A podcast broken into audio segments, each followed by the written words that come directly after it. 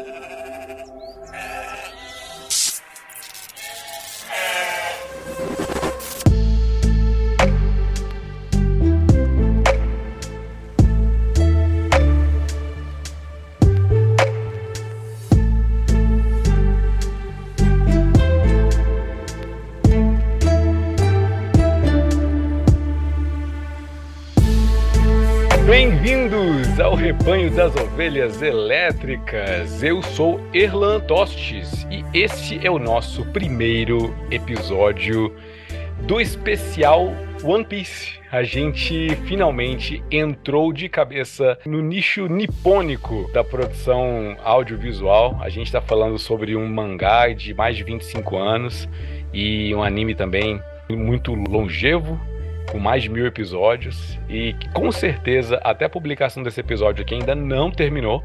E eu não tô sozinho. Eu para falar comigo sobre One Piece nessa primeira abordagem a gente tem meu amigo Vitor Vale. Vitor, se apresenta por favor. Olá, Ilan. Muito obrigado pelo convite. Já sou ouvinte do Ovelhas. Quero agregar bastante nesse tema, esse anime que acompanha desde a adolescência até hoje. É uma obra incrível que eu fui um dos que relutou para começar a assistir. Acho que One Piece ele gera esse efeito nas pessoas. Todo mundo que você fala, ninguém olhou de cara e falou: Eu vou assistir esse daqui.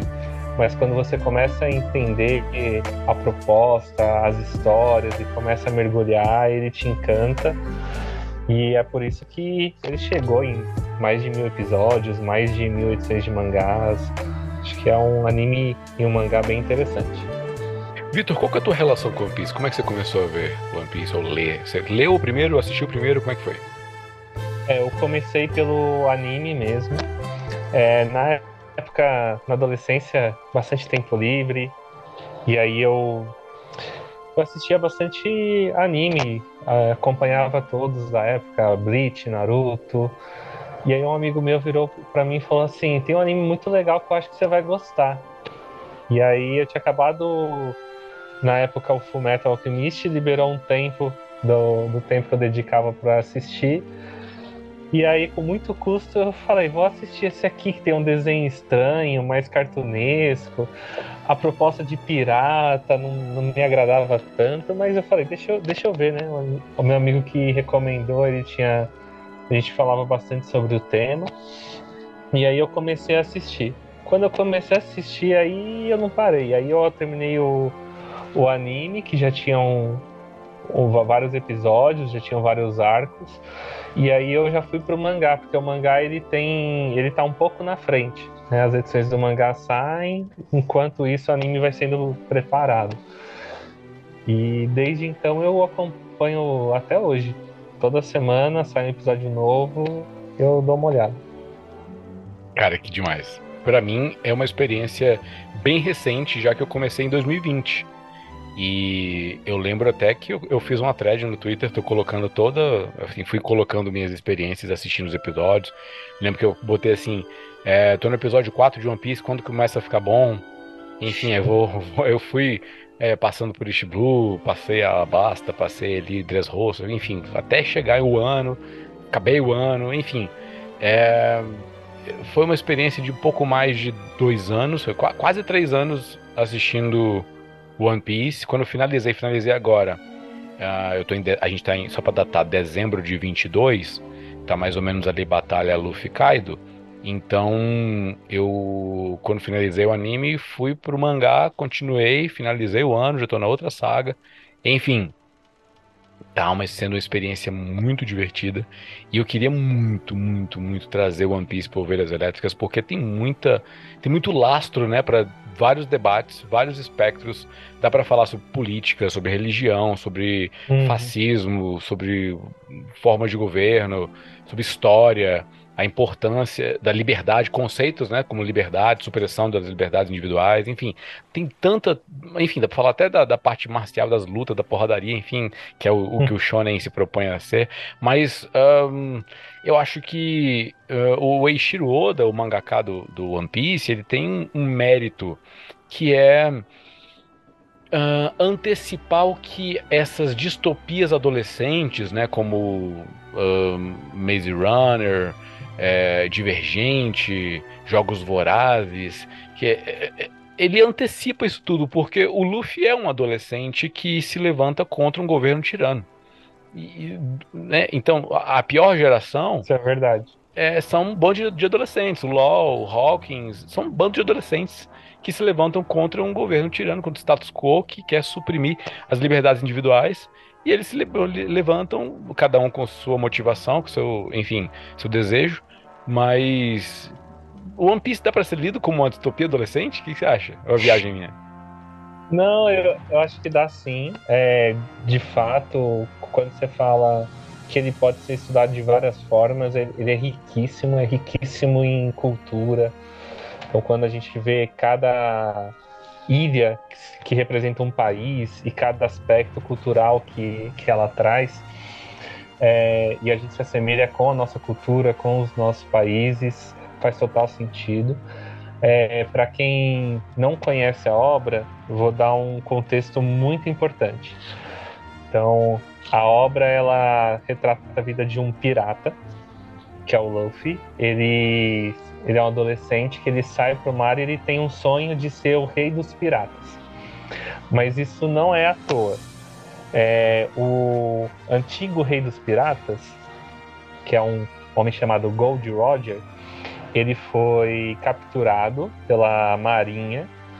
A Marinha é uma entidade militar de um governo mundial, onde várias, várias dessas ilhas se juntaram e fizeram um governo.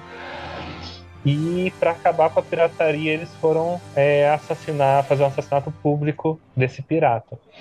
E a última frase desse pirata ele fala que todo tesouro, tudo que ele conquistou enquanto pirata, tá no final da jornada dele de uma linha que chama Grand Line, que é o percurso marítimo para chegar na, última ilha descoberta na, naquele mundo. Ele fala que todo o tesouro dele está lá e que quem quiser pode pegar. E aí a, o governo é frustrado pensando que ia acabar com a era da pirataria, mas ele impulsionou. E aí que começam vários jovens como Luffy e outros se aventurando no mar, fazendo é, toda essa temática de pirataria que acontece no mundo de One Piece. Então dá para ser sim uma distopia adolescente e vamos conquistar o mundo, eu quero esse lugar. É, realmente é dá para colocar dessa forma. É, Vitor, acho que o que chama atenção é hum, o quão sui generis é o protagonista, né? O Luffy ele é muito diferente. É, hum, ele, ele tá num nível onde ele rejeita certos protocolos sociais. É, acho que a liberdade que ele exala em sua essência faz com que ele tome decisões que assustam todos. E que é, é, o discurso dele é muito surpreendente. Ele quer ser o rei dos piratas, porque para ele, rei dos piratas é alguém que é totalmente livre. Não é alguém que é poderoso, alguém que domina os outros, né? Alguém que é, é super famoso. Ele não quer ser herói, ele não quer ser uhum. famoso, ele não dá a mínima, ele é totalmente alienado, ele não lê jornal. Ele não tá nem aí, ele, ah, ele foi descobrir quem é Big Mom, uma das quatro imperadoras do mar, quando, quando chegou lá, porque sim, então, ele, é, ele tá, não tá nem aí. Ele só quer que os amigos dele possam comer e beber com ele. E ele que ele possa viver, andar livremente pelo mundo e fazer o que ele bem entende. É, me é, é parece. É bem... O quê? É bem interessante, é, porque ele é um pirata e, e, como pirata, ele, ele respeita muitos dos protocolos piratas, então a questão de lutas, ele sabe que quando começa uma luta, ela só acaba com um vencedor e um perdedor, é, de, de que os piratas eles são fora da lei, embora para ele a lei é, não importa, então se alguém forte luta contra alguém forte, é uma luta justa se alguém forte oprime um povo ou, ou ocorre um caso, um caso de abuso de, de autoridade, ele vem e intervém nesses casos. Então ele, ele respeita muito alguns protocolos da, da pirataria, mas ao mesmo tempo para ele é exatamente isso. Liberdade é ele fazer o que ele quer, na hora que ele quer e, e ele é bem alienado no mundo. É, tem, tem algumas coisas que chamam a atenção de todo mundo, como por exemplo os tesouros, né? Tem algumas pessoas no grupo dele que são apaixonados por ouro, por tesouros, e ele mesmo não tá nem aí. E, e, ele acaba conquistando alguns em algumas etapas, mas ele também se desfaz com a maior facilidade. Então tem um, um, episódio que tá com o mapa do tesouro e o outro pirata sabe que tá com o mapa do tesouro e falou: Ah, você quer isso aqui? Tá bom, toma. E assim, de graça, sem, sem negociar, sem barganhar. Ele falou: Tá, você quer? Tá aqui. Acho que aqui a gente, é, cabe aos nossos ouvintes a gente estabelecer até que ponto a gente vai falar sobre One Piece. Qual que é o, o safe place, né? O, o lugar seguro para se falar sobre os spoilers, né? Acho que a gente pode ir até, tal, até Alabasta, talvez, né? Um primeiro é, eu momento. acho que para para conhecer os personagens é, e o, o mundo de One Piece, né? Quais são os poderes, acho que é um, um ponto legal. E, é. e aí o Luffy ele se aventura pelo mundo, ele começa essa jornada. É, vale também ressaltar que ele teve um mentor, que também é um pirata, que salvou a vida do Luffy. E por que, que ele salvou a vida do Luffy? É, dentro do mundo de One Piece existem algumas frutas que, com certeza, se a gente falar o nome um crente mais ortodoxo vai falar assim: não assiste mais esse anime, porque é, elas chamam Akuna no Mi, que na tradução mais literal vai ser fruta do diabo, fruta do demônio. E essa fruta, ela dá um poder para quem consumir, mas ao mesmo tempo ela também traz uma, uma restrição. Então, é, para cada fruta existe um poder diferente. E o Luffy come a Gomu Gomu no Mi, que é a fruta da borracha, e ele vira um, um homem borracha. E, e eu acho bem interessante como que muda no One Piece essa questão do poder porque é como se o corpo inteiro dele fosse de borracha. Então ele não é, o poder dele, por mais que seja parecido do Senhor Fantástico ou do Homem Elástico, ele tem traços bem diferentes. É, então isso traz um, algumas vantagens para o Luffy, como ele é, ele é praticamente invulnerável para danos físicos. Se ele toma um tiro, ela, essa bala de, de um revólver ou de um canhão ricocheta. Mas ele se torna vulnerável a cortes, né, como uma borracha é. E todo usuário de Akuma no Mi não pode mais nadar. Isso. Porque no mundo de piratas, onde o mar está é, em todas as aventuras, né? Tem batalha no meio do mar, é, você vai de uma ilha para outra, acaba sendo uma desvantagem muito grande. E aí o, o Luffy acabou comendo uma das frutas que estava com a tripulação dos Shanks, que é esse pirata mentor dele.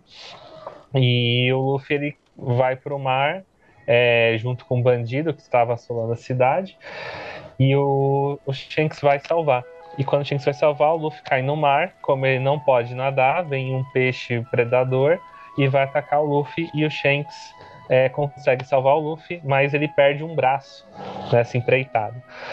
E aí ele só com os olhos ele consegue afastar esse predador, fazendo uma cara de mal que mais tarde a gente vai começando a entender como que ele fez é, essa proeza. Mas o, ele salva o Luffy e ele dá o chapéu que ele utilizava, que é um chapéu de palha, pro Luffy.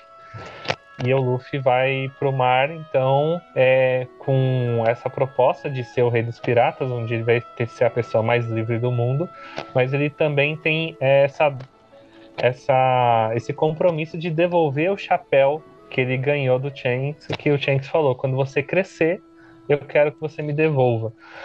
E aí ele também vai com essa missão e esse chapéu é bem importante, tanto que o grupo dele acaba sendo conhecido como o grupo do chapéu de palha. É um ótimo resumo do, do primeiro episódio já, né? Do... É, do primeiro episódio. Primeiro episódio é isso. Cara, que demais.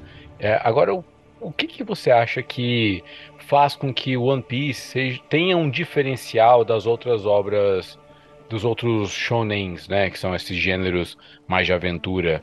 Porque a gente tem outros que são muito famosos. A gente tem, sei lá, Naruto, Bleach, uhum. Yu Hakusho, enfim, vários outros que seguem um, um padrão.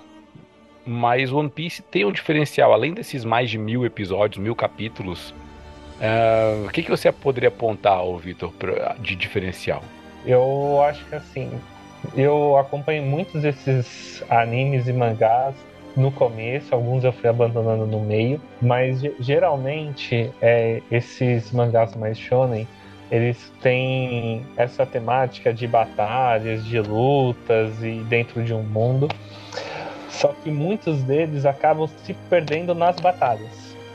Eu vou dar alguns exemplos. Dragon Ball e Naruto, quando você pega bem o começo da obra, ela é uma obra de humor e não de batalha quando você pega Naruto Shippuden e Dragon Ball Z, é uma obra de batalha e batalha e mais batalha.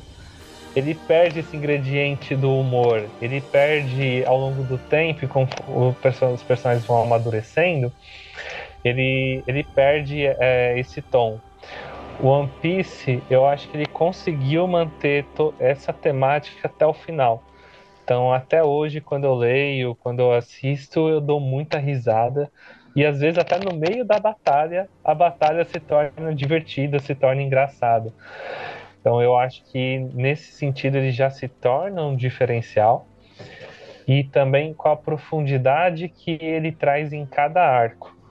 One Piece você pode assistir tudo, ou você pode pegar um arco específico e mergulhar só naquele arco que você tem uma história ali que já é suficiente por si só. Óbvio, se, se você pegar mais para frente, você vai perder alguns detalhes, algumas coisas que aconteceram no passado, mas cada arco ele é, é único, então ele, ele preenche aquele espaço, não, você não precisa ver a obra inteira, são mais de mil episódios, né? É, eu acho que tem algumas características que realmente destacam One Piece dentro dos outros animes e mangás. E eu acho que é o desenvolvimento do mundo, a complexidade que o Oda dá para o mundo em One Piece, para as tramas políticas, para o mistério que existe. Tem 800 anos que ninguém sabe o que aconteceu, cara. A mitologia que vai sendo construída, as relações comerciais, políticas e econômicas entre as nações, as alianças que vão sendo feitas, os interesses que existem é, entre os poderes latentes ali, o governo mundial, as, a agência de inteligência, a marinha, o, o, os diferentes tipos de piratas que existem, né? Os piratas, os Shichibukai que trabalham para o governo, tal como os corsários aqui no, no, no nosso mundo real, é, uhum. na época da, da pirataria, é, eram contratados né, pelo governo britânico. É, e você tem esses. Tem gerações diferentes de, de piratas, sabe? É, e outra, a biodiversidade do mundo também. Você tem diferentes uhum. tipos de seres vivos. Tem homens peixe, cada um em sua categoria. Você tem um, é, é, gnomos pequenininhos. Uh, uma ilha só de mulheres, não só de Amazonas, uma ilha que caminha no oceano, essa pluralidade é muito grande. Por que One Piece tem mais de mil episódios ou mil capítulos? Porque você pega o coadjuvante, o assistente do coadjuvante vai ter um backstory, vai ter uma história lá, um flashback, onde ele vai ser relevante daqui a 500 episódios e tudo vai se amarrar. Então, a construção do roteiro, a construção do, do, do, mundo, né, o world building, é absurda em One Piece. É algo que. Em Naruto você tem ali as vilas, que cada uma só muda o nome, né? E, e assim, e a, e a estação do ano. Você tem a Vila mas, da Chuva, mas Vila falta da Areia. a profundidade, né? Falta Dentro você... da outra vila, mas quais são as famílias e o que, que, acontece naquele entorno? É um Piece, é... ele realmente traz tudo isso. É um grau de complexidade muito alto. Por exemplo, quais são os momentos que me, me prenderam muito em One Piece? Eu costumo. Eu tenho dois amigos meus que me convenceram. Na verdade, vou dar o crédito pro Sérgio. Sérgio, obrigado por ter me insistido. Ficou no meu pé o quê? Quatro anos para eu assistir One Piece. Finalmente eu assisti. É, enfim, é, mas eu, eu, compartilho com, com esses amigos meus é, que One Piece fica legal depois do 400. Depois de ali, Ennis Lobby, Marineford, ali, One Piece me pegou muito ah, forte. Não. Antes Alabasta, disso, Alabasta era legal. É um arco incrível. Porque para mim, Skype ainda é o meu preferido de todos. Eu ainda gosto muito de Skype pelo ar colonial, diferença ali do, do dos nativos e, e, e os colonizadores, ó, briga pelo ouro, e a questão religiosa, o Enel, os anjos. Acho sensacional para mim. Skype é um, um arco maravilhoso de lindo mas ainda assim, a essência One Piece, para mim, só aparece em Marineford, na Guerra dos Maiorais. É, entendeu? Entendeu? Antes é legal, é um desenvolvimento legal, você vai aprendendo, vai, vai mostrando quem é, quem, quem é a tripulação, que a gente não falou da tripulação ainda, vamos falar sobre eles. Mas é, para mim tem uma virada de chave muito grande e uma outra lá em Dressrosa. Mas para mim é isso. Mas você quer defender, então pode defender.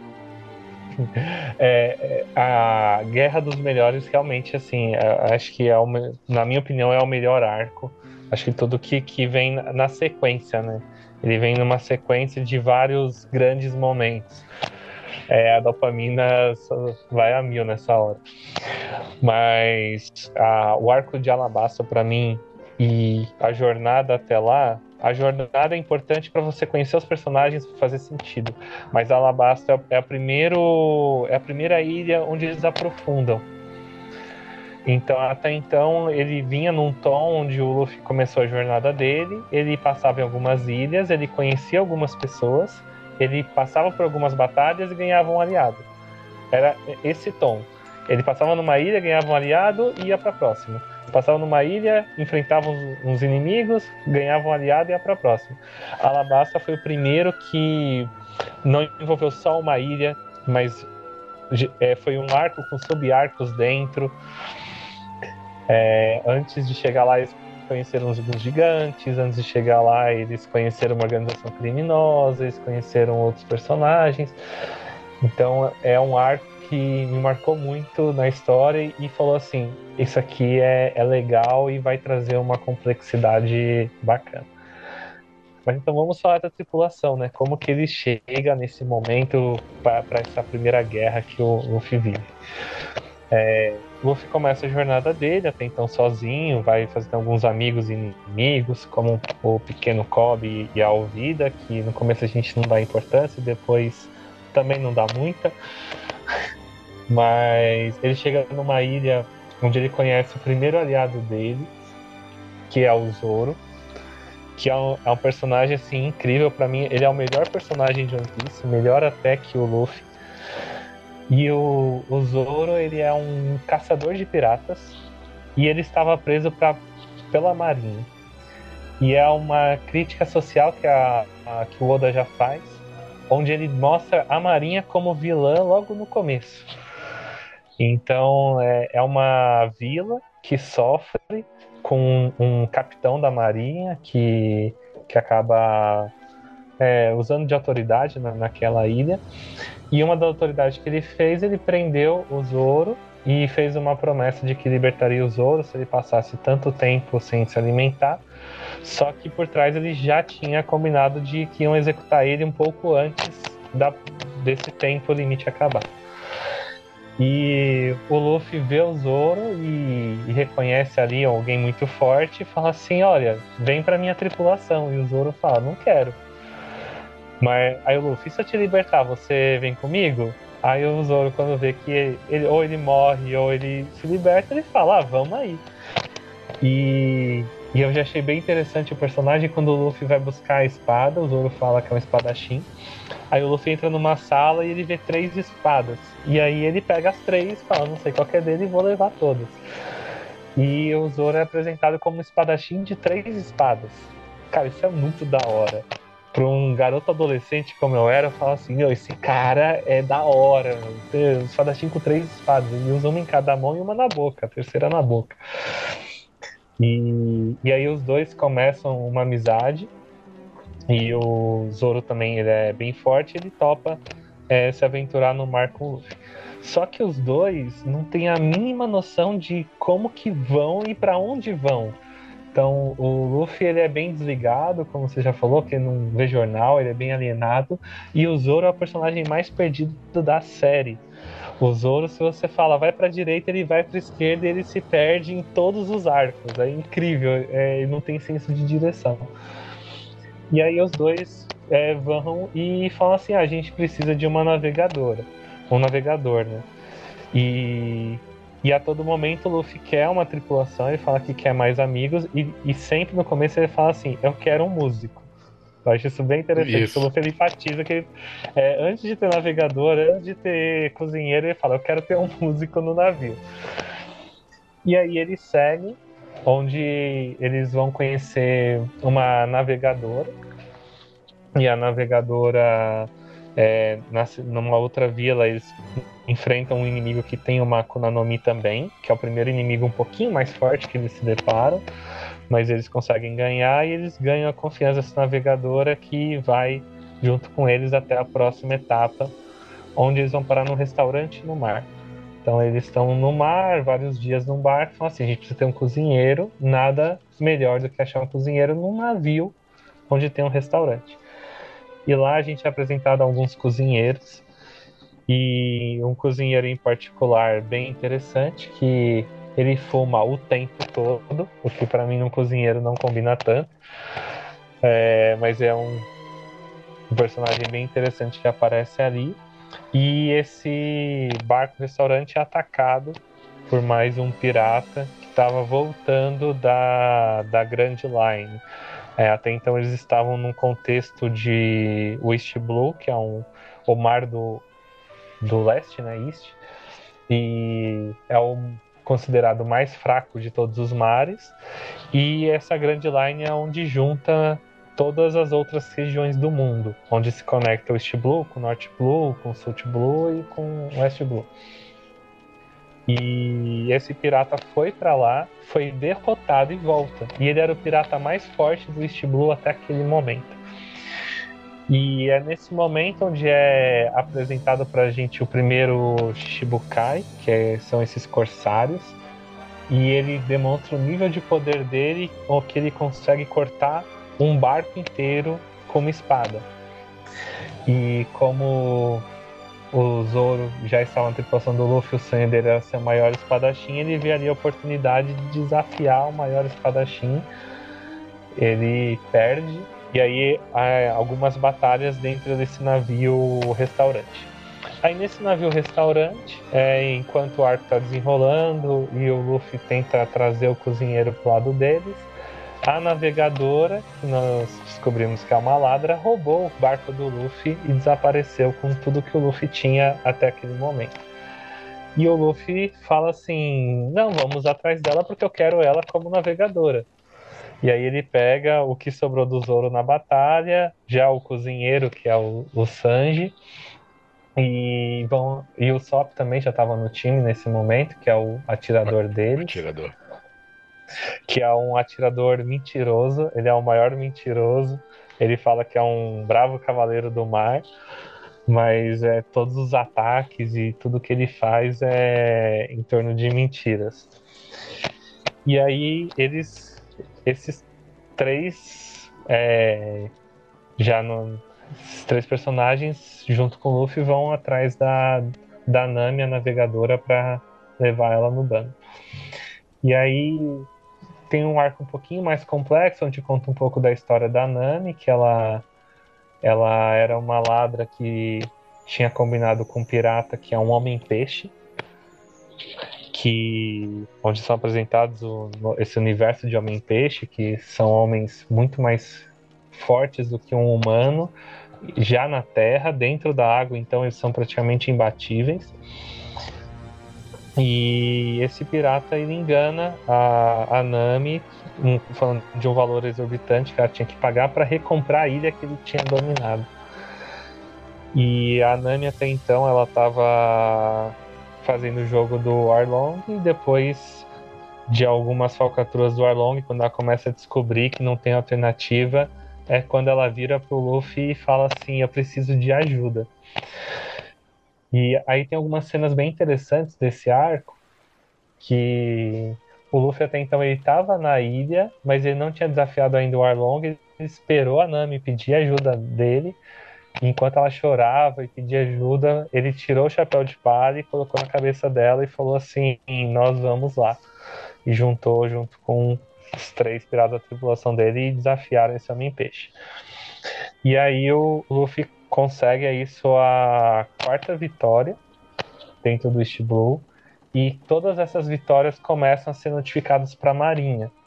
Então ele derrotou o Capitão Kuro, foi o primeiro pirata que tinha. O Bug primeiro, né? O primeiro pirata é, que Bug. tinha uma recompensa. Aí veio o Kuro, veio o Don Krieg. Don, Don Krieg. E, e por último o Arlong.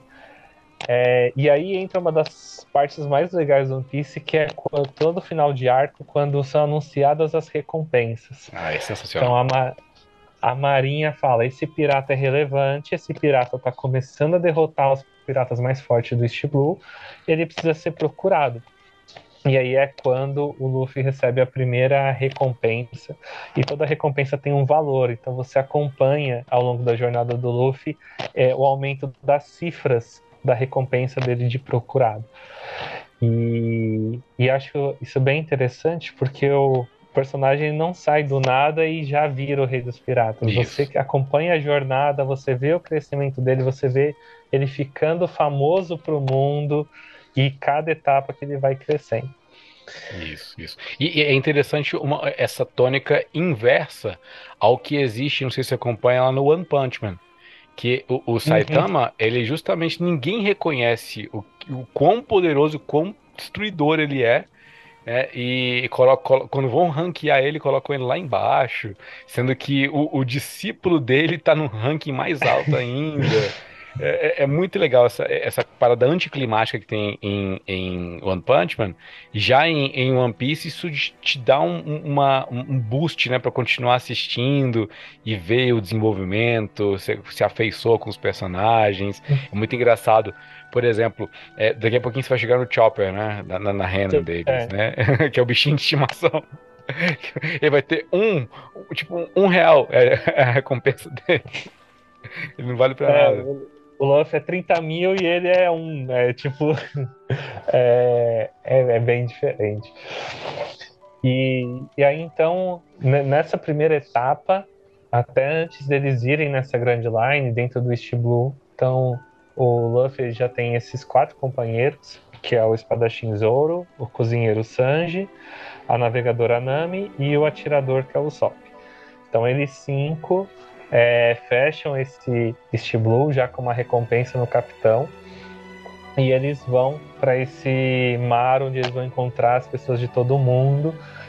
Inclusive o Zoro fala, eu quero desafiar de novo em algum momento esse cara dos olhos de falcão, que é o espadachim mais poderoso. E você começa a entender algumas questões do, da, dessa mitologia de One Piece até aí. Então, até aí você é apresentado algumas frutas do diabo. Então, até lá você vê o, o Luffy com poder, você vê o, o Luffy, o Bug. E na última aventura deles, eles passam numa, na ilha de Logging Town, onde foi executado o Gold Roger e o Luffy encontra um adversário praticamente invencível. Lá tem um capitão da marinha que comeu uma fruta, onde a gente começa a entender a diferença de algumas frutas. A fruta do Luffy é chamada de paramécia. Ela é uma fruta que altera o corpo dele, algum atributo do corpo dele. Então ele vira um borracha. O Bug tinha uma fruta que ele conseguia separar as partes do corpo dele. Então a mão dele conseguia sair do braço. E nós conhecemos a primeira loja, que é uma fruta mais elemental. Então lá tem o Capitão Smoker, que ele consegue transformar o corpo dele em fumaça. E você não consegue bater nele, você não consegue enfrentar. E não contente com isso, ele também tem uma arma que inutiliza todos os poderes de, de uma Kuna no Mi, que é uma pedra especial que é feita com um material que é encontrado no mar, que chama Kairosek. E por conta dessa, dessa arma ele consegue bater no Luffy, mesmo o Luffy sendo resistente a danos físicos. E aí é o primeiro inimigo que o Luffy não consegue derrotar, propriamente dito. Então ele ele foge a maior parte do tempo que acontece nessa ilha. E o Capitão é... Smoke, ele tem como companheira lá, como aprendiz, uma, uma, das minhas personagens preferidas, que é a Tashi. E a gente vai vendo a evolução dela ao longo da, da série também. Né? E, e, também ele também acolhe os dois, o, o Kobe e o Helmepo, são acolhidos posteriormente também. Pra... Não, o, o Kobe é acolhido pelo Garp. Ah, é verdade. É. O é Smoker ele, ele fica com a Tashiri, que é uma espadachim, que aí ela vai rivalizar com o Zoro, enquanto o Smoker rivaliza com o Luffy. E acontece uma coisa bem interessante nessa cidade, que acaba sendo recorrente One Piece e a gente não, não sabia até então. Que alguns personagens que a gente acha que não iam aparecer mais voltam. Como a Alvida, que eu falei lá, lá atrás, e o Bug, eles fazem uma cilada para pegar o Luffy. E eles conseguem prender o Luffy no mesmo lugar onde o Gold Roger morreu. E aí eles vão tentar matar o, o Luffy, executar ele lá. E é engraçado que o Luffy ele, ele diz adeus pra tripulação dele sorrindo, fala assim: tá bom, gente, ó, desculpa, não consegui cumprir nosso acordo. E na hora que o Bug foi acertar, cai um raio na no, no Luffy, no Bug, e o Luffy consegue escapar. E aí ele vai escapar, inclusive, do, do Smoker. E aí aparece um personagem que a gente não, não sabia da existência até então, e muito Isso. depois a gente continua sem saber. Então ele aparece na abertura do anime, um homem que tem umas marcas no, no rosto, Isso. mas que durante muito tempo a identidade dele fica escondida. É, eu acho essa é, essas ciladas que o One Piece faz com a gente, como se fosse Lost, sabe? Que no primeiro episódio uhum. bota um urso polar no meio de uma ilha tropical e Isso. você fala, da onde veio esse urso e você assiste lá procurando o urso até o final. Isso. Mas algumas respostas vão aparecendo ao longo do tempo. E, e aí o Luffy consegue fugir com a tripulação dele, do Bug e do, e do Smoker também. E aí eles vão para para rota para essa grande line, para grande linha, onde eles vão vai brincar com os adultos, né? Eles deixam de ser adolescentes e, e falam assim, agora a gente vai brincar de pirata sério. É, é, é, é um grande resumo agora da, do, do East Blue, né? Do que acontece até Logtown, que é realmente quando a gente vê que a coisa pode ficar séria, né? Tem gente muito mais forte. Porque o Luffy ele tava sempre ganhando, né? Ele, ele, a, a Akuma no Mi dele permitia que ele levasse vantagem em confronto físico. E, inclusive, é, é, hum, acho que a gente pode só dar um, um relancezinho. Lá para frente a gente vai ver que existem formas de se dominar uma energia natural é, que não depende de Akuma no Mi e tal, tal. E, e assim, e nenhum da, dos membros do Chapéu de Palha é, dominavam, né? E o Luffy ele, te, ele tinha uma força tão grande que compensava né, a falta de uso, de domínio dessa, dessa energia. Então, assim, ele estava num nível muito alto, mas não o suficiente para uma galera tão experiente como quem ele encontrou, né? Então, é, é uma virada de chave no sentido de que, opa, nem tudo é só dar porrada em quem está na frente, né? Sim. É, e, e ao, a gente vai sendo apresentado aos poucos a, to, a todas essas questões. Então, quando alguém escuta a gente falando sobre One Piece, sobre as batalhas, ah, mas ele é um loja, ele tem hack, ele tem isso. É, ele é apresentado de forma tão sutil que a gente acompanha a evolução dentro da jornada. É, a gente já a gente só entende depois. Nossa, isso aqui que fizeram antes era o tal do, do hack. Isso aqui que aconteceu lá, é, esse cara já tinha esse, esse, essa aptidão, esse poder. Mas durante a jornada ela vai de forma mais sutil todas as ilhas onde o Luffy é, vai passando, ele vai fazendo muitos amigos, Sim. tanto da tripulação dele, como também de, de pessoas locais. Então, como o Luffy ele tem essa questão de se indignar com algumas questões políticas locais que acontecem, ele acaba se envolvendo em cada cidade, em cada lugar, é, é engraçado essa relação que vai fazendo, onde as pessoas vão gostando dele, se lembrando sempre dele como uma pessoa boa, e ele atrai sempre as pessoas para o lado dele. É, isso depois, bem lá na frente do mangá, é mencionado. Uma pessoa fala assim: eu acho que esse é o poder mais é, mais perigoso de todos, porque onde uhum. ele vai, ele consegue aliados. Isso. É, mas também, nesse momento, é onde eu consigo fazer um paralelo quando a gente vê a, a história de Jesus e da Bíblia. É, Jesus, ele tinha uma missão, ele ia andando e onde ele passava, alguns seguiam eles, outros não seguiam, mas tinham uma recordação, um carinho Sim. dele, acompanhava. E, e nesse sentido, o Luffy faz algo parecido, né? Onde ele vai indo, ele muda um pouco da cultura local, ele deixa um legado lá, mas ele também leva um pouquinho com ele, porque toda cidade que ele para, praticamente alguém acaba é, juntando a ele na tripulação. Isso é bem interessante. Ah, não, eu fico apaixonado quando aparecem uh, meio que crossovers entre a, a galera de uma ilha encontrando a galera de outra ilha e conversando sobre o Luffy, sobre o Chapéu de uhum. Palha. Cara, isso me deixa tão feliz, tão feliz. Eu tava até tava vendo aqui, ó, uns, um, umas conversas antigas que eu tava é, tendo com os meus amigos enquanto eu assistia One Piece. Falei assim, cara, é, pode encerrar, por mim pode acabar o One Piece agora que eu já tô satisfeito. Só de ver o pessoal que o uhum. Luffy conquistou ao longo do caminho, conversando sobre ele. Ah, você conhece ele? Ah, você conhece ele? Eu conheço ele também, tal, tal. E começa a conversar. Ah, vocês estão falando sobre o Luffy? E, e junta, junta. Nossa, isso para mim é sensacional, sabe? É, esse ponto centralizador, esse ponto de, de carisma que, que arrebanha pessoas, sabe? Você citou o exemplo de, de, de Jesus, mas se você para pensar na missão da igreja, a missão da igreja é, é, é, ela precisa dar bom testemunho, ela precisa ser esse sustentáculo da verdade que, que dá bom testemunho, sabe? As pessoas precisam ser, ser arrebanhadas e, e, e, e ter felicidade em se lembrar da igreja, do cristão, do, do, do, do elemento da fé. Uhum. É, não apenas como algo litúrgico, algo chato, algo que tem que cumprir tabela, sabe? Mas algo que é feliz. Ah, você é cristão também? Ah, que massa, não sei o que, como é que é a sua igreja? Sabe? Esse tipo de, de relacionamento que existe, é, do carisma, não à toa que é uma, uma palavra grega usada muito para dons e para sinais, maravilhas. O, o, o cari esse elemento carismático, acho que por muito tempo, por muito tempo não, mas sei lá, últimas, sei lá, nos últimos séculos tem sido é, negligenciado, talvez, sabe? A gente, uhum. óbvio, ortodoxia, a doutrina, a doutrina, é, é, é, maravilhoso. A gente precisa é, lutar por isso e tal, e, e, sustentar isso, mas.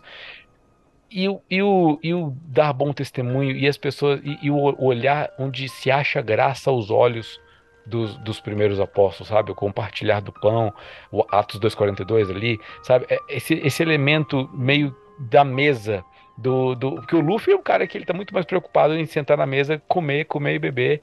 E ele tá muito mais uhum. feliz em relação a isso. O sonho dele se realiza nisso, sabe? Talvez falte esse elemento que é primordial, isso é primeiro lá na, na, na construção do uhum. cristianismo, né? É a Eucaristia, a ceia do Senhor, uma refeição que lembra do, do, do da obra redentora, do sacrifício que foi feito, mas também nos proporciona essa comunhão, esse, esse, esse compartilhamento de experiências, de amores, alegrias. E eu já estou falando demais. O que, você acha, Vitor?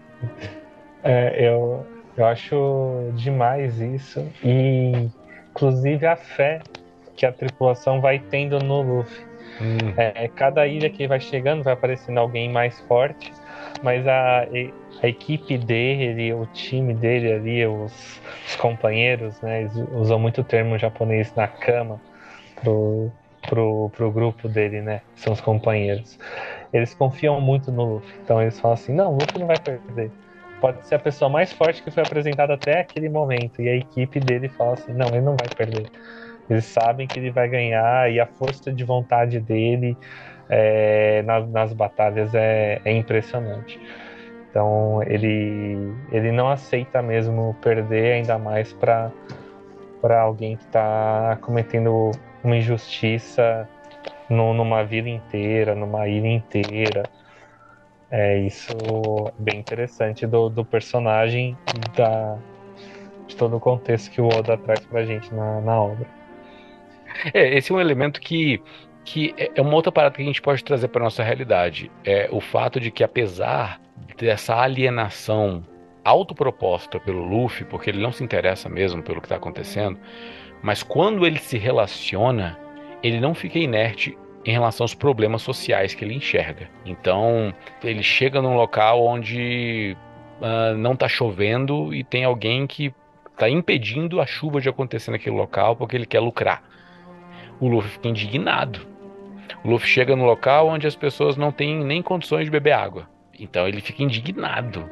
E, apesar dele não saber em primeira mão da constituição do mundo, do governo mundial e da, do sistema que existe, ele deixa, ele terceiriza isso, né? Deixa a Nico Robin falar sobre isso, deixa a Nami falar uhum. sobre isso.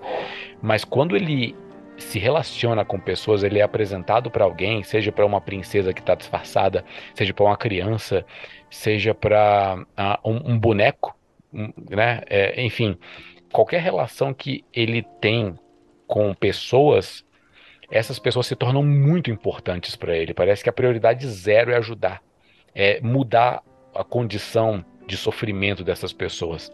E nesse sentido, é, de novo, trazendo para nossa realidade como igreja, é, a igreja não pode ficar inerte a problemas sociais, é, simplesmente, ah, não é da minha uhum. conta. Não, é, é, é da minha conta sim, porque eu me importo com você. E se você sofre, e se alguém sofre, alguém com quem eu me relaciono sofre, é da minha conta, sabe? Cabe a gente fazer alguma coisa a respeito disso. Não meter a porrada que no Luffy faz. A gente tem uma outra metodologia. A gente não precisa fazer. Usar desses como, meios. Como, é. como no Gatling Gun, meter porrada em todo mundo. A gente não precisa dar porrada nas pessoas. Mas a gente pode dar um, um, um tapa moral com as nossas ações. Com a ação do serviço ao próximo. Sabe? Acho que isso é essa nossa. Hum, eu não diria. Akuma no meio, eu não sei como é que seria em japonês, seria Kaminomi. Ah, a, a, a, fruta de Deus. Pronto. Fruta de Deus. Provavelmente seria assim. E é realmente bem interessante como o Luffy, toda a tripulação dele é, é, participa e se engaja nessas causas sociais.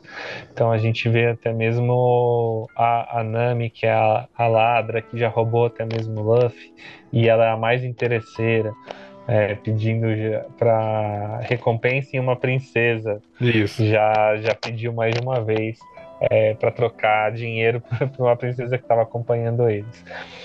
Mas ela, quando chega nessas causas sociais, principalmente com crianças e tudo, ela também se envolve muito. O Zoro também é mais desligado, o Sop enfrenta os próprios medos, ao mesmo tempo que ele é mentiroso, ele é o personagem mais medroso de todo o bando, mas nesses momentos ele cresce e fala: Não, a gente precisa resolver, mesmo que eu arrisque minha vida para isso.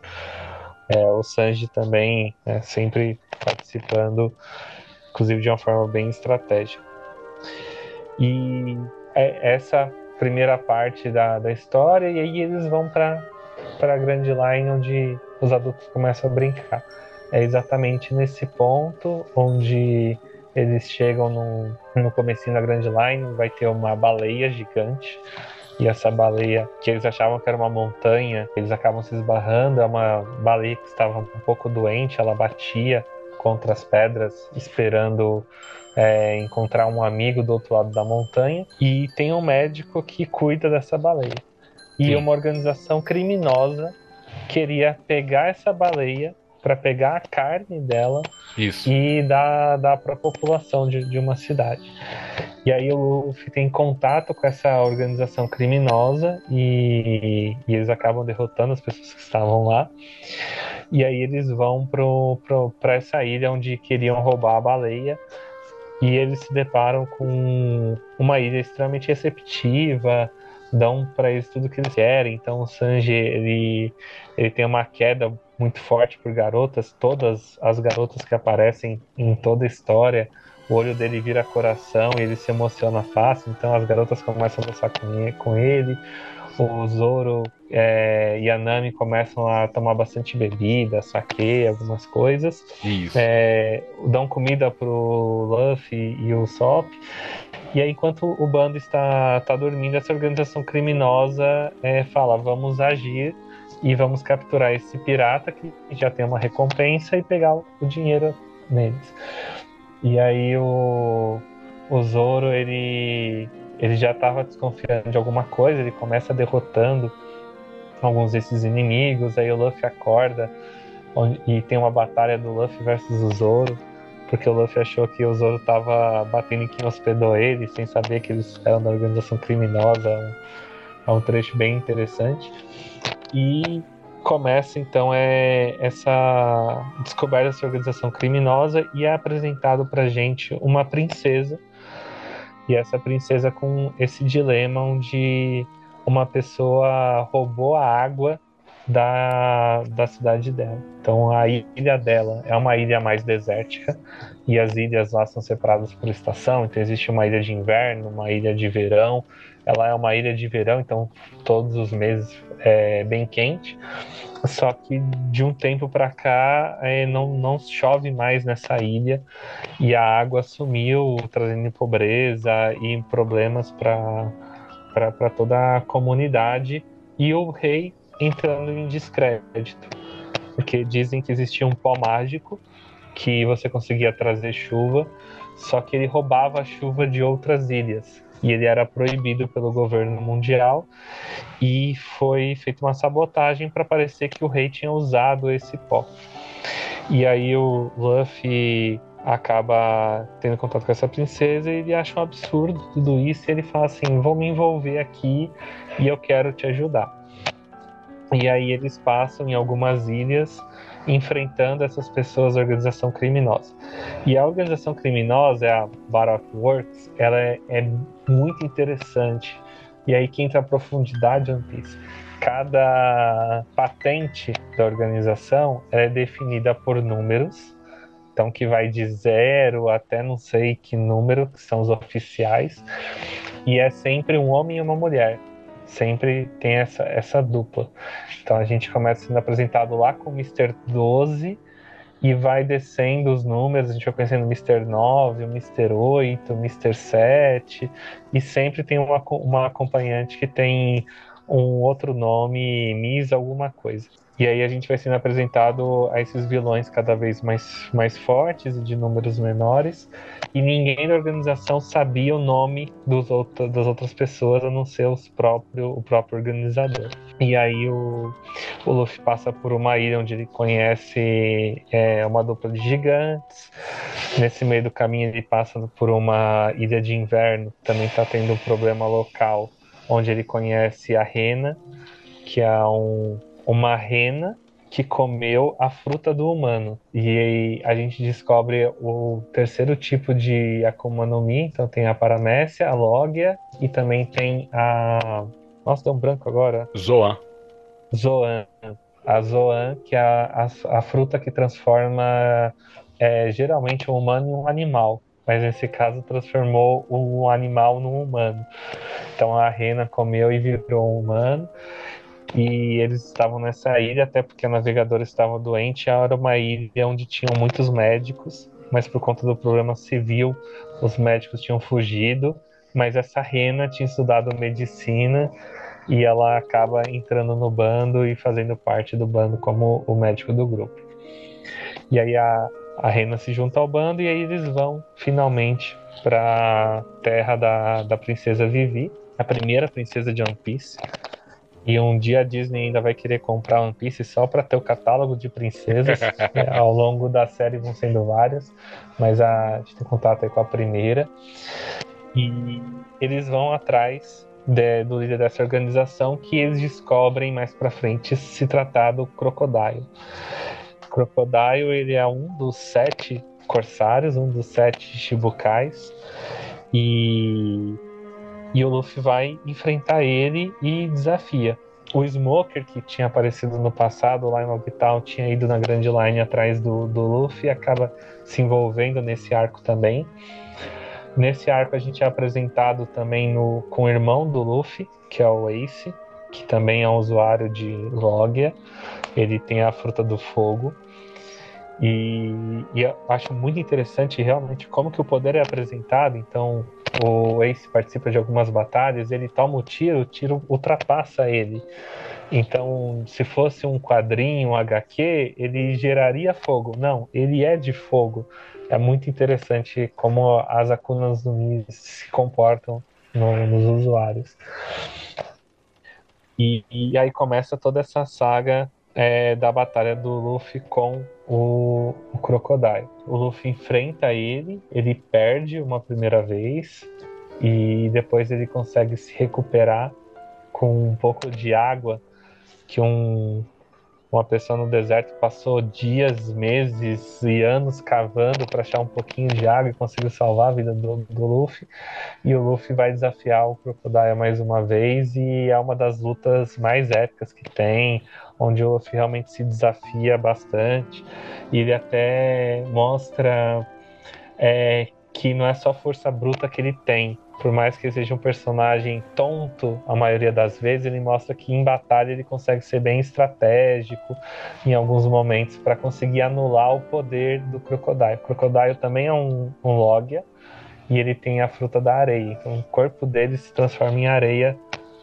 É, ele é de certa forma intangível, mas o Luffy tem a ideia de usar a água para conseguir combater ele, mesmo na, naquele nível de poder que ele tinha. E aí que eu acho que esse arco que é bem interessante, o quanto que você se envolve com a história desse país de Alabasta, que você conhece o rei, você conhece os guardas do rei, você reconhece a guerra civil, como ela começou, como ela desenvolveu e como que o bando de piratas chega na cidade para acabar com essa guerra civil e o, como que o Crocodile foi bem trapaceiro para fazer a guerra. Então tem um momento que nessa guerra civil tem um grupo que quer desbancar o rei, estava sendo acusado de todas essas falcatruas do pó e tudo mais. Tinha a guarda do rei, só que tinham é, pessoas do Crocodile dos dois lados. E aí, enquanto eles estavam querendo pacificar, falando, não, não precisamos da guerra, um desse, dessas pessoas deu um tiro de um lado, um espião lá dentro, e do outro lado revidou. E aí a guerra começou e nem a princesa Isso. estando no meio conseguiu interromper a guerra de acontecer. Essa é um pouco da, da desse, desse começo da, da história. E aí quando acaba esse arco, o Luffy ele ganha um destaque mundial bem mais forte. Sim, sim. Que ele conseguiu derrotar um dos um Shichibukais, né? que a gente é apresentado como as três forças que regem o mundo. Então você tem o governo mundial, você tem os quatro imperadores e você tem os sete Shibukais. Isso. Até o momento a gente sabia que existia a marinha, né, dentro do governo uhum. mundial dos imperadores, a gente descobre que o Shanks, que era o mentor do Luffy, é um deles. Isso. Que o, o Barba o ba Branca. Barba Branca. Pra onde o Ace é. foi, o irmão do Luffy foi, entrou pra que tripulação o, dele. O Luffy entrou pra, pra, O irmão do Luffy entrou pra tripulação dele. E mais duas pessoas tão fortes quanto. E esses Shichibukais são os Corsários, que são sete e até o momento a gente conhecia o Olhos de Falcão e o Crocodile. E aí começa essa força e o Luffy desestabiliza essa força. Isso. Então, quando ele derrota o Shichibukai, a Marinha fala: e agora? Como que a gente vai manter o mundo de pé? E aí que dá para trazer algumas reflexões políticas a, uhum. a respeito. Às vezes a gente não, não entende né? ou por que, que os Estados Unidos é tão importante no mundo atual e, e, a influência que ele tem. E por que, que o Putin passou anos sem atacar a Ucrânia, mas aí ele pega um momento onde os Estados Unidos está um pouco mais fraco, debilitado, com um chefe de Estado que, que não se envolve tanto, e ele fala: agora é o momento de fazer esse movimento. Esses poderes de One Piece dão essa forma política. Então o Biden é o, é o Barba Branca. O...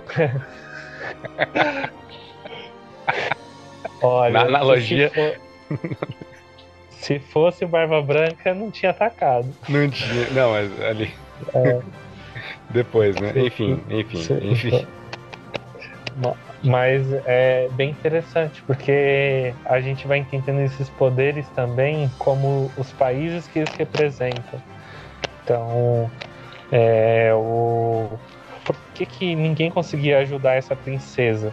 Porque lá dentro tinha um Shichibukai. Isso. E a Marinha falava: não vou me envolver onde tem um Shichibukai, porque eu dei esse status, esse poder para ele é, é, fazer o que quiser, de certa forma, né? Eu hum. que dei essa chancela para ele, é porque em algum momento eu vou precisar dele para combater um desses Yokon, desses desse, dessas quatro grandes forças que existem.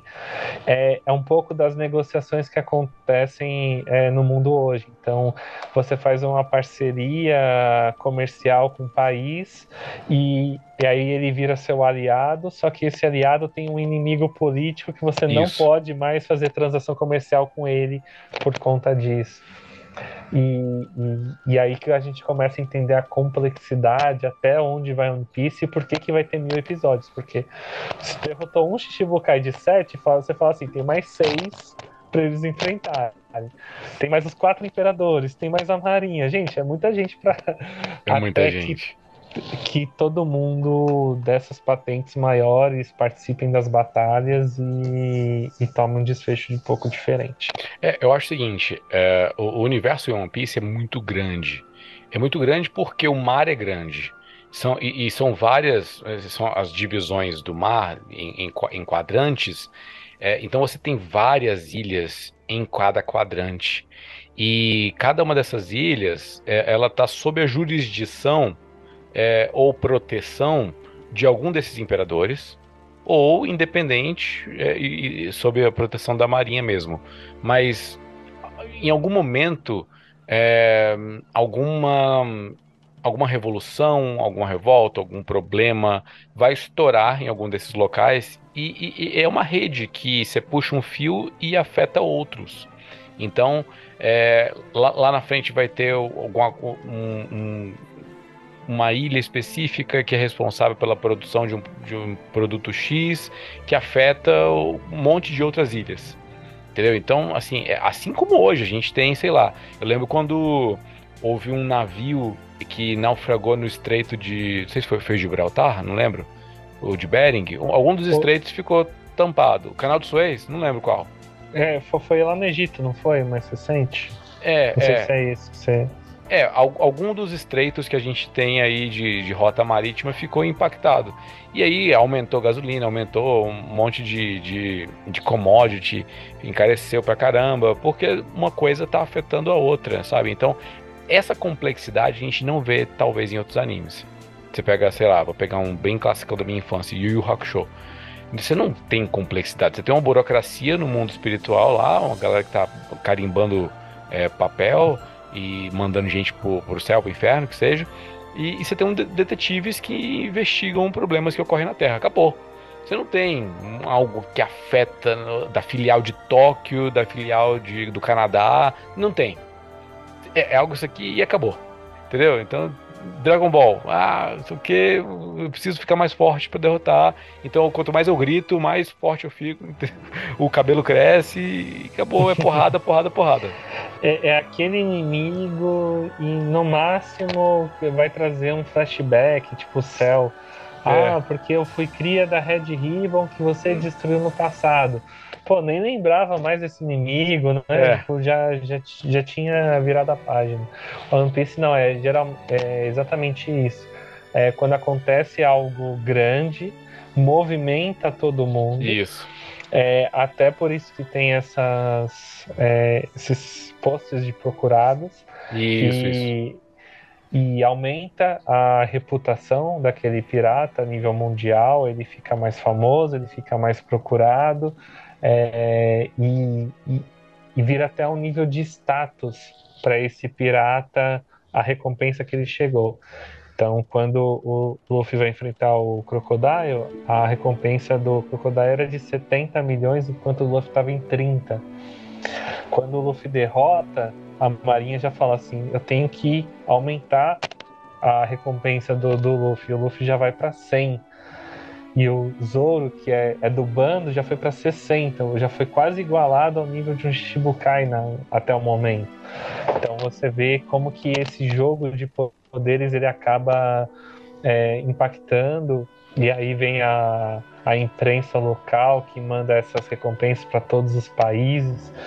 É, isso muda tudo para todo mundo. É, acho que a gente conseguiu fazer um resumo bem interessante sobre One Piece, na verdade, até revelando várias informações sobre detalhes da história. Um, e, e, eu acho interessante o seguinte: os personagens não são descartáveis, eles não são NPCs, né? Eles não são é, inúteis, né? Você tem o, background de cada um do, do cara do, dos bandos do Chapéu de Palha. Você estava falando sobre a, a Labum, sobre a baleia, né? Que o pessoal queria vender. Cara, eu não tava dando a mínima ali, eu só queria passar, vamos acabar com isso logo, tal, tal. Cara, o médico que tava lá cuidando, quem era? A, a baleia, ela tem uma relação muito importante lá na frente. E você fica assim, caraca, eu, eu achava que era só um bicho que tava passando por ali. Não, cara, é muito importante. Então as coisas são muito importantes. Detalhes são muito importantes. A gente vai vendo isso, esse, esse mistério que vai sendo construído, detalhes que vão a gente dar importância. Quando você lê, sei lá, Arthur Conan Doyle, é, Agatha Christie, é, esses autores que vão é, construir os mistérios policiais nos seus livros, os detetives eles conseguem perceber isso. O Sherlock Holmes ele consegue unir as peças. O, o detetive, o Poirot, consegue unir as peças e tal, tal. Sei lá, o Arsène Lupin consegue fazer, o ladrão de casaca consegue pa passar a perna nos outros porque dá atenção aos detalhes. O Oda ele joga muitos detalhes na tela e ao passo que você não consegue de cara unir o Lego, né, e juntar as pecinhas. Só que lá na frente, cara, ele resgata vários, une e, e constrói uma ponte para atravessar para o próximo arco de uma maneira é uma maestria muito grande. Eu acho que a gente pode caminhar para o final falando o que, que a gente espera de One Piece. É, obviamente não terminou, a gente nem falou de várias coisas que acontecem lá para frente. Por exemplo, quando eu falo sobre um, qualquer obra, vou pegar uma obra aqui sobre um, não consigo lembrar de nada agora. É, o Sherlock Holmes mesmo, o Estudo em Vermelho. Eu consigo imaginar que ele é um detetive que, é, em determinado momento, vai resolver o crime. O, então, o, o, a coletânea de, de casos do Holmes é sempre resolução de crimes, resolução de crimes até. É claro, você tem um, uma história por trás que vai sendo construída com o Moriarty e tal, mas o foco é esse, ele resolve, vai resolvendo mistérios. É, é sobre isso. Vou pegar uma outra obra, O Guia do Mochileiro das Galáxias. É uma obra totalmente louca, aleatória, sobre um mundo onde o, o, o, protagonista vai, vai descobrindo que existe muito mais do que existe aqui no planeta Terra. Então ele vai aprendendo como se relacionar com, com os mistérios da galáxia, e, através das caronas que ele vai pegando e das pessoas que ele vai conhecendo. Então é um livro mais existencialista sobre é, início da Terra, o início do, da criação, do tempo, do mundo, enfim, a burocracia que existe, a, a crítica que o, que o Douglas Adams faz à burocracia que existe na Terra, ele escala ela para nível mundial, global, enfim. One Piece é sobre o quê? É um pirata que estica, que tem um sonho? Mas me parece que é mais que isso. O que, que você acha? Olha, é, é, bem interessante porque conforme a gente vai acompanhando e ele vai apresentando novos elementos, você fica querendo a resposta desses elementos. Algumas já foram aparecendo nesses arcos mais recentes, mas muitas coisas ainda estão é, bem nebulosas, então século perdido, a, as armas ancestrais, é, o próprio One Piece, né? O que, será esse tesouro? O que, que está lá? É, mas o cada integrante da equipe do, do Luffy tem um sonho diferente. A gente acompanhando essa jornada, a gente fala assim: eu quero que eles realizem seus sonhos.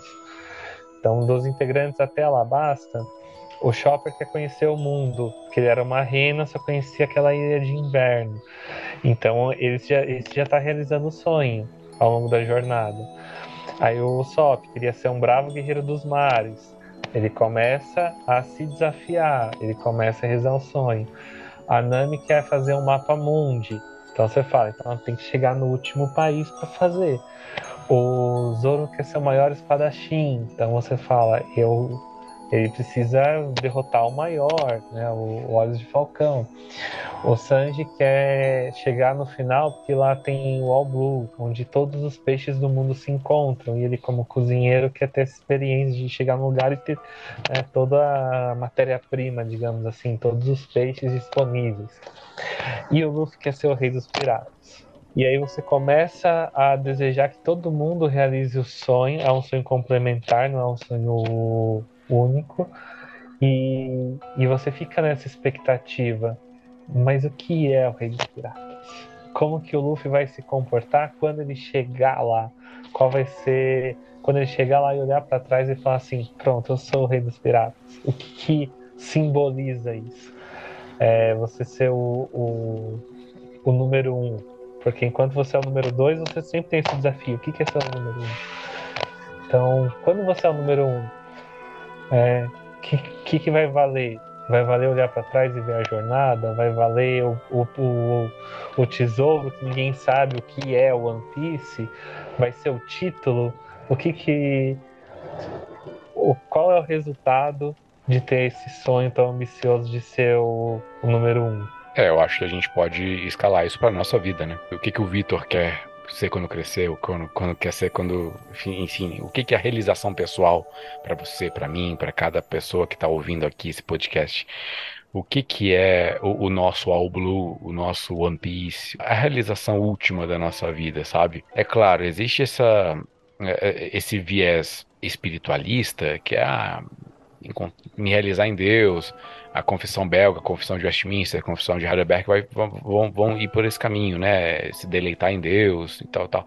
Beleza, não, é, obviamente. Ninguém quer ir. Ninguém, ninguém quer ir, ninguém, ninguém ah, quer pegar. Eu quero, eu quero ir contra Deus, mas ninguém quer. O caminho é fácil. É. Ninguém, ninguém quer morrer, né? É, para. E, e aí, quando a gente vê alguns heróis na, na fé, e Estevão, enquanto se dá apedrejado, ele olhou para cima e falou: Me recebe. É, ele, tinha certeza absoluta que a missão dele tinha sido cumprida naquele momento. Então, Paulo, né, ter a coragem de escrever. Gente, então encerrei a carreira, guardei a fé, é isso. Tá, tá, tá, tá entregue, tá completo. Ou se eu morrer amanhã, já não. O que eu, eu fiz é que tinha que ser feito. Então eu acho que como cristão é, é difícil a gente aceitar isso, né? Então a gente fala tanto que quer que Jesus volte, mas será que a gente está preparado mesmo para falar? Jesus volta. Então Elias estava, Estevão estava, Paulo estava. Quanto preparado a gente está para isso? É. E qual o legado que a gente deixa, né? As transformações que a gente deixa na vida das pessoas das comunidades nas quais a gente está inserido qual o exemplo que a gente dá, né? É, qual o, o, o, cartaz de recompensa que a gente tem pela nossa cabeça? Porque por mais que, que seja legal a gente ver a recompensa aumentando, ele não necessariamente indica o valor que a pessoa tem. Ele indica um, um número que uma outra pessoa receberia caso te capturasse. Alguns é vivo ou morto, outros é só vivo, que seja, mas o valor é intrínseco. A moeda corrente naquele mundo, uhum. os berries são, são relativos aos méritos que a pessoa vai conseguindo ao longo da jornada. Só que para nós, existe um valor intrínseco só da existência. No fim das contas, somos todos choppers, que valemos um, um, um berry, mas somos muito importantes para o nosso capitão. Saca? Ele, ele não, deixa, não deixa a gente para trás, ele convida a gente para o nosso para o nosso navio. E o papel do Chopper não é, é, por mais que ele seja um pirata, esteja num navio pirata, não é matar ninguém. É salvar pessoas. Uhum. É curar pessoas. É mostrar para as pessoas que existe um caminho que não é de morte, mas é de vida. Uma vida abundante. Eu estou forçando aqui. que você acha? Não, mas é, a reflexão vai, vai longe. Né? conforme as recompensas vão subindo, e aí o Luffy vai ser notificado, é, a, é, todo mundo é notificado da recompensa do Luffy, do grupo dele subindo, mostram os lugares por onde ele passou. E aí, enquanto você falava, veio uma reflexão aqui. É, vamos pegar um LinkedIn onde a gente tem vários contatos é, de trabalho. Quando você termina um ciclo numa empresa e vai para outra, as pessoas com quem você trabalhou ficam felizes ou, ou não quando sua recompensa é, aumenta? Quando você é promovido, quando você é, recebe uma nova proposta, é, desse legado que você deixou, né? É, como que as pessoas vão se comportar é, nesse momento? É, é, é, um paralelo com o que acontece dentro do mundo de One Piece, né? Porque lá a profissão, por mais que exista médico, cozinheiro ou você é da marinha, ou você é de um reino local, ou você é um pirata. Só tem essas três opções lá no final das contas. Então, o, o quanto que as pessoas é, olhavam a recompensa do Luffy e falavam assim, nossa, que legal, tá aumentando aqui a recompensa dele. Né? Tem outros personagens que aumentam a recompensa que a gente não gosta tanto. Uhum. E a gente vai ter algumas repercussões negativas, né? Nossa, mas o fulano aqui não merece essa, é, essa recompensa. Ou, nossa, aumentou de novo, ele ganhou um status maior, né? principalmente os vilões.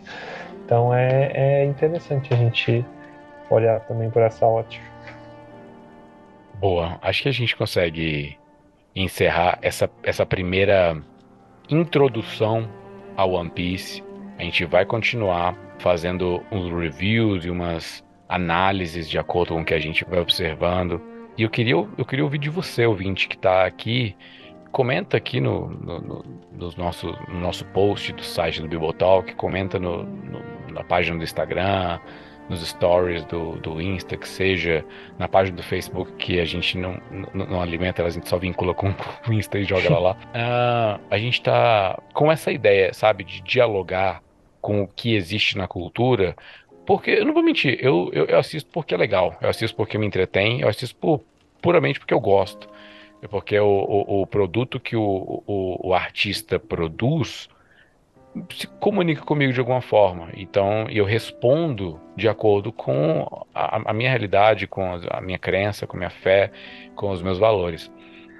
Agora, é, é necessário uma responsabilidade na hora de, de recomendar. Você acha que One Piece é 100% recomendável para qualquer um, Vitor? É, eu acho que tem alguns cuidados para One Piece. Eu acho que quando a gente fala do shonen, precisa ser pelo menos um adolescente, não uma criança. Então eu Netflix, o Netflix tem, inclusive dublado. Eu não sei se é a versão na íntegra japonesa ou se é a versão americana. É, na versão americana é, existem algumas edições. Então o Sanji, ao invés de fumar cigarro, ele usa um pirulito. É, as cenas de sangue acabam tendo uma diminuição. O Smoker, que ele tem charuto em volta do braço, da perna e de todos os cantos.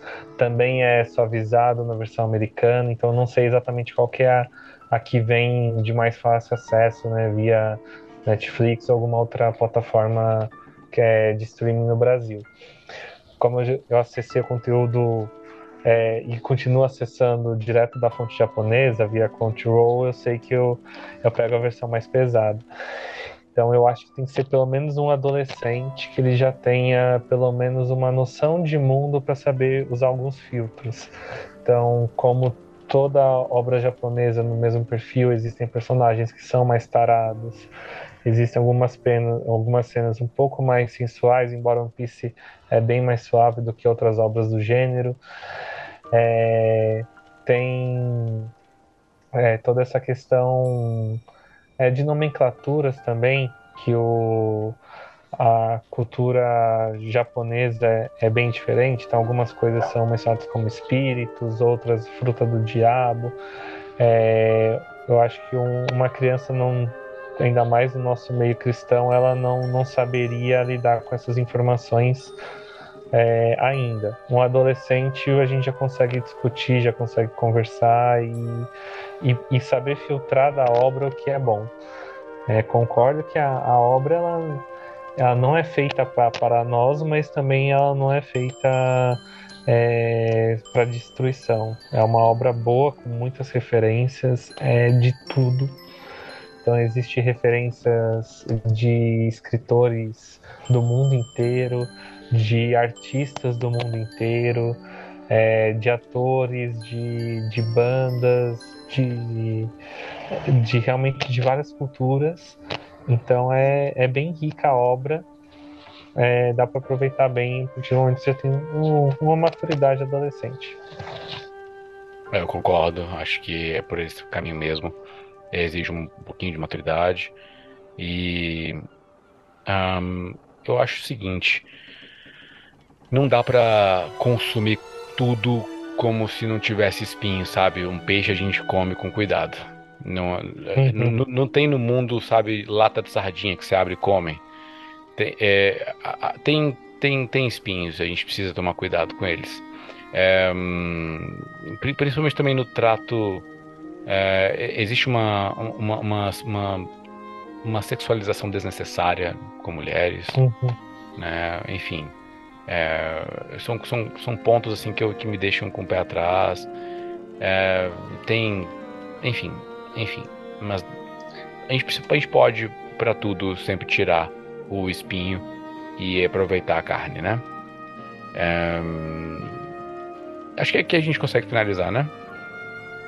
É, eu acho que é, que nunca dá pra finalizar no One Piece, né? Tanto nunca que dá. o próprio autor nunca terminou e ele falou que agora estamos chegando ao final. Então, mais uns cinco anos e deve. É, é, é quase o Game of Thrones, o, é. o escritor do Game of Thrones. Ah, tô terminando os livros, eu vou só demorar mais aqui alguns anos e daqui a pouco eu entrego. E a gente fica preocupado, né? Será que que ele chega até, vivo, até né? o final da obra, se você chega vivo até lá. Mas eu, eu vou seguir acompanhando e com certeza teremos outras conversas para poder chegar nos arcos mais recentes. Mas para quem não conhece, vale a pena dar um, uma chance, é, porque todo mundo que deu essa chance, depois consumiu o conteúdo, fala, vale muito a pena. Vale. Então não são mil episódios à toa. Nenhuma vale. obra duraria tanto esse tempo se não, não fosse boa. É, a gente aqui no Ovelhas não pretende fazer mil episódios sobre One Piece, mas alguns virão depois, e a, gente, a gente completa essa série que começa hoje é, com essa introdução do One Piece, do universo, dos personagens, até o arco uh, que a gente considera um, ah, mais relevante, que é a Alabasta, e a gente vai daqui para frente nos próximos episódios do Ovelhas Elétricas. Vitor, muito obrigado pela sua participação. Imagina. A primeira participação, olha só. Olha aí, você pode mandar para seus amigos, sua família, mandar para Samuel. Ele, ele é, tá, tá todo, todo aqui na internet. O Vitor fez uma ótima participação aqui no, nesse Ovelhas de One Piece uma mensagem final pra galera que ficou esse tempo todo ouvindo a gente falar de um pirata? ah, queria agradecer o espaço, o canal Ovelhas, acho que é um, um recurso bem interessante para a gente falar da, da cultura pop. É, a gente achei muito boa essa colocação, né? A gente não pode consumir o peixe sem tomar cuidado com o espinho, mas ao mesmo tempo a gente não pode fazer igual o Luffy e não ler jornal e não acompanhar nada que acontece, não saber, inclusive, das obras que os nossos colegas do, do mundo acompanham. Então, esse é um canal bem interessante. Parabéns aí, Erlan, Bibo e toda a equipe que fazem isso acontecer. E a quem está ouvindo, né? Se não fossem vocês, nós não estaríamos aqui comentando e falando sobre para vocês. Então, o comentário de vocês é muito importante. Comentem o que, que vocês querem ver nos próximos episódios de One Piece e de Ovelhas Elétricas também. Valeu, Vitor. Obrigado a você, ouvinte, que ficou com a gente esse tempo. No mês que vem teremos novos episódios do Ovelhas Elétricas. Espero que possamos contar com tão honrada presença, uh, tal como foi hoje, com o Vitor no futuro. Muito obrigado e até o próximo episódio. Tchau, tchau. Tchau, tchau.